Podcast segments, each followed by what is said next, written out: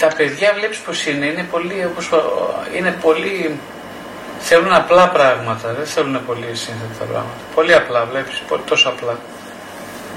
Πολύ απλά.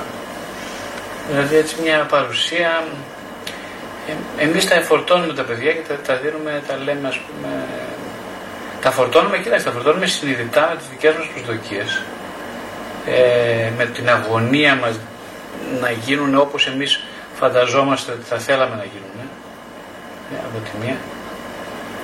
Ε, ε, το πρόβλημα παρένθεσης είναι ότι εμείς δεν έχουμε επίγνωση του πόσο αναγκαίο είναι να γίνουν τα παιδιά και για ποιους λόγους είναι αναγκαίο να γίνουν τα παιδιά τόσο σημαντικά ή τόσο επιτυχημένα ή τόσο επαρκή ή τόσο σε υπερθετικό βαθμό αυτό που φανταζόμαστε.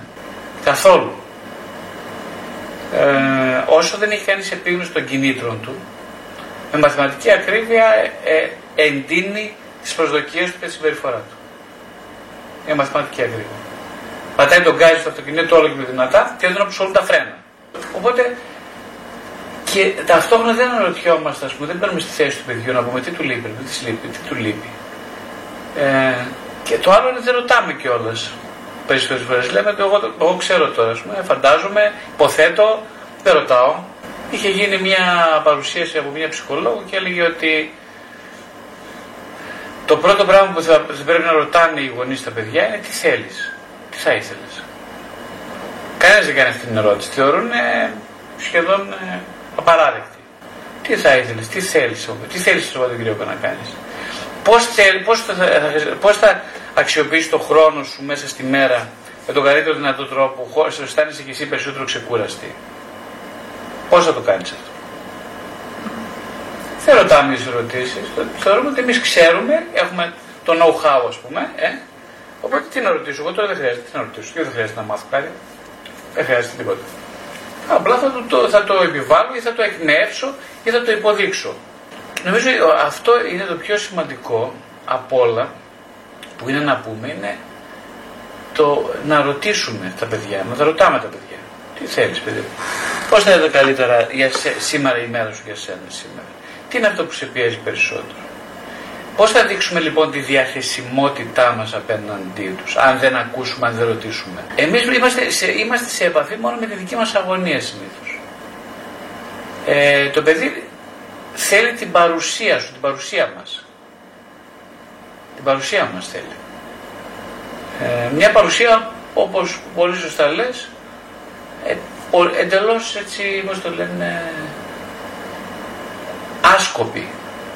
Γενικά έχουμε, τα παιδιά μας και εμείς έχουμε βγει εντελώς από τη διαδικασία, της, α, τη, της, τη σημασία του άσκοπου στη ζωή. Δηλαδή η λέξη άσκοπο έχει ταυτιστεί με καταραμένη λέξη, είναι κατάρα. Ε, αν κάτι μας λείπει είναι αυτό το οποίο δεν έχουμε ποτέ και αυτό που δεν έχουμε ποτέ είναι το άσκοπο, το φαινομενικά τυχαίο. Εντελώς το μας λείπει από τη ζωή μας. Τα παιδιά, επειδή ε, αυτά τρέφονται από το φαινομενικά άσκοπο, ε, δεν μπορεί να ζήσουν χωρίς αυτό. Μια, είναι άσκοπη βέβαια μια, η παρουσία της μαμάς του μπαμπά για μισή ώρα δίπλα σε ένα παιδί. Χωρίς κάποιο εμφανή σκοπό. Είναι άσκοπη; Ερώτημα. Πολύ εύκολο μπορεί να πάρει κανείς απάντηση σε αυτό το ερώτημα αν το κάνει μερικές τρεις, τέσσερις, πέντε φορές. Μπορεί, μπορεί, και πέντε φορές να είναι υπερβολικό. Μπορεί να είναι και δύο φορές. Και να, και να τελειώσει και να καταλάβει τι Αντέχω το άσκοπο εγώ σε αγωνία στη ζωή μου. Το αντέχω το άσκοπο. Μπορώ να, ε, ε, είμαι ευτυχισμένη έχοντας απεμπολίσει το άσκοπο και το φαινομενικά σήμαντο από τη ζωή μου. Αισθάνομαι ευτυχισμένη. Αν δεν, πάλι δεν αισθάνομαι ευτυχισμένη. Τότε δεν είμαι μαθηματικά βέβαιο ότι θα προσπαθώ να εξαντλήσω και να μην την ευτυχία από τους άλλους, τους πιο κοντινούς μου. Να τους κλέψω την ευτυχία. Όπως με κλέβω και εμένα, θα τους κλέψω και αυτούς. Γιατί δηλαδή εκείνος να έχει περισσότερο. Γιατί; Όχι, θα του κλέψω. Αυτό που στερώ από μένα υποσυνείδητα θα στερήσω υποσυνείδητα ή περισσότερο συνείδητα από την κόρη μου, από τον γιο μου, από τον άντρα μου. Θα τα στερήσω αυτά. Να είμαστε όλοι στερημένοι τέλος πάντων μες στην οικογένεια του, κατάλαβες; Όλοι στερημένοι. Να μην χορτάσει κανένας ε, ψωμί, ρε παιδί, πώς το λένε. Εγώ είμαι χόρταγη, δεν είμαι χόρταγη. Έχω, έχω, δεν έχω φάει σήμερα. Ε, όχι, δεν θα φας και εσύ λοιπόν. Δεν θα φας, όχι, λυπάμαι πάρα πολύ, μέχρι εδώ. Δεν θα φας τίποτα. Οπότε θα μείνεις νηστικιακής, θα μείνει και αγωνιστικό και θα ζούμε μια ζωή προσπαθώντα να επιβάλλει ο ένας προσδοκίες στον άλλον. Και δεν θα ακούμε ο ένας τον άλλον καθόλου. Όσο δεν ακούμε ένας τον άλλον, η μόνη μας λύση είναι να στενόμαστε ότι επιβαλόμαστε στον άλλον.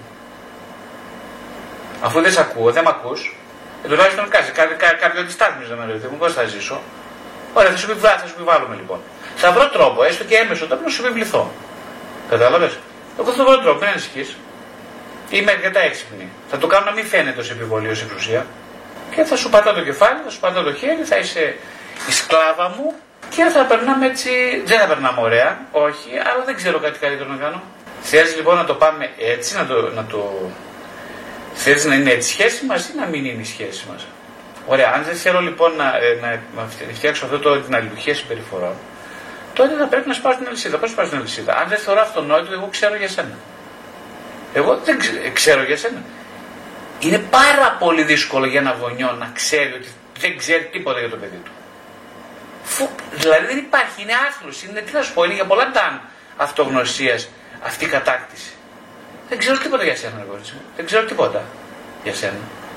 Μα είσαι δυνατόν να είμαι μάνας σου και να μην ξέρω, απαγορεύεται από τον νόμο, δια νόμου. Οπότε τα ξέρω όλα. Κάτσε, δεν ξέρω τα πάντα. Λοιπόν, και αφού δεν ξέρω λοιπόν, αν φτάσω στο σημείο που δεν ξέρω, αρχίζω να κάνω ερωτήσεις μετά. Δεν ξέρω ούτε τι χρειάζεσαι.